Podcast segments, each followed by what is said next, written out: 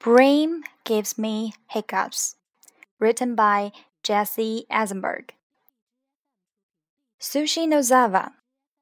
Last night, Mom took me to Sushi Nozawa near Matt's house. Except she didn't let Matt come with us, and I had to live in the middle of my favorite show because Mom said we would be late for our reservation, and that I didn't know who she had to blow on to get the reservation.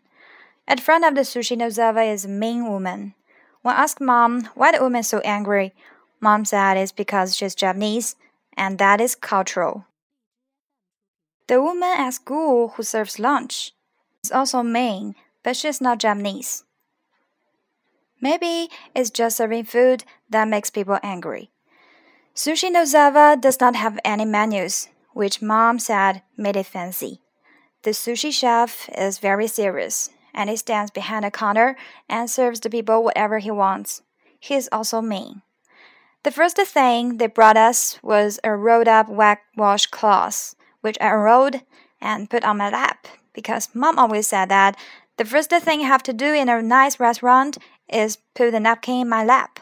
But this napkin was hard and wet and made me feel like I peed my pants. Mom got angry and asked me if I was stupid. The main woman then brought a little ball of mashed up redfish bodies in a brown sauce and said that it was tuna fish, which I guess was a lie because it didn't taste like tuna and made me want to puke right there at the table.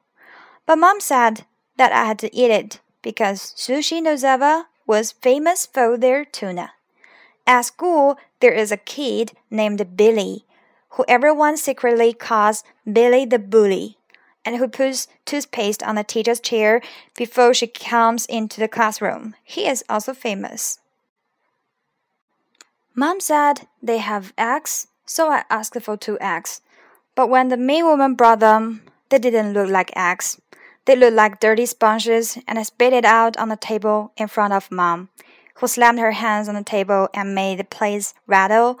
So I got scared and spit out more sponge on Mom's hands and mom yelled at me in a weird whispery voice, saying that the only reason she took me to the restaurant is so that dad would pay for it.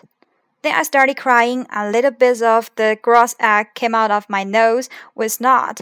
And mom started laughing in a nice way and gave me a hug and told me to be more quiet.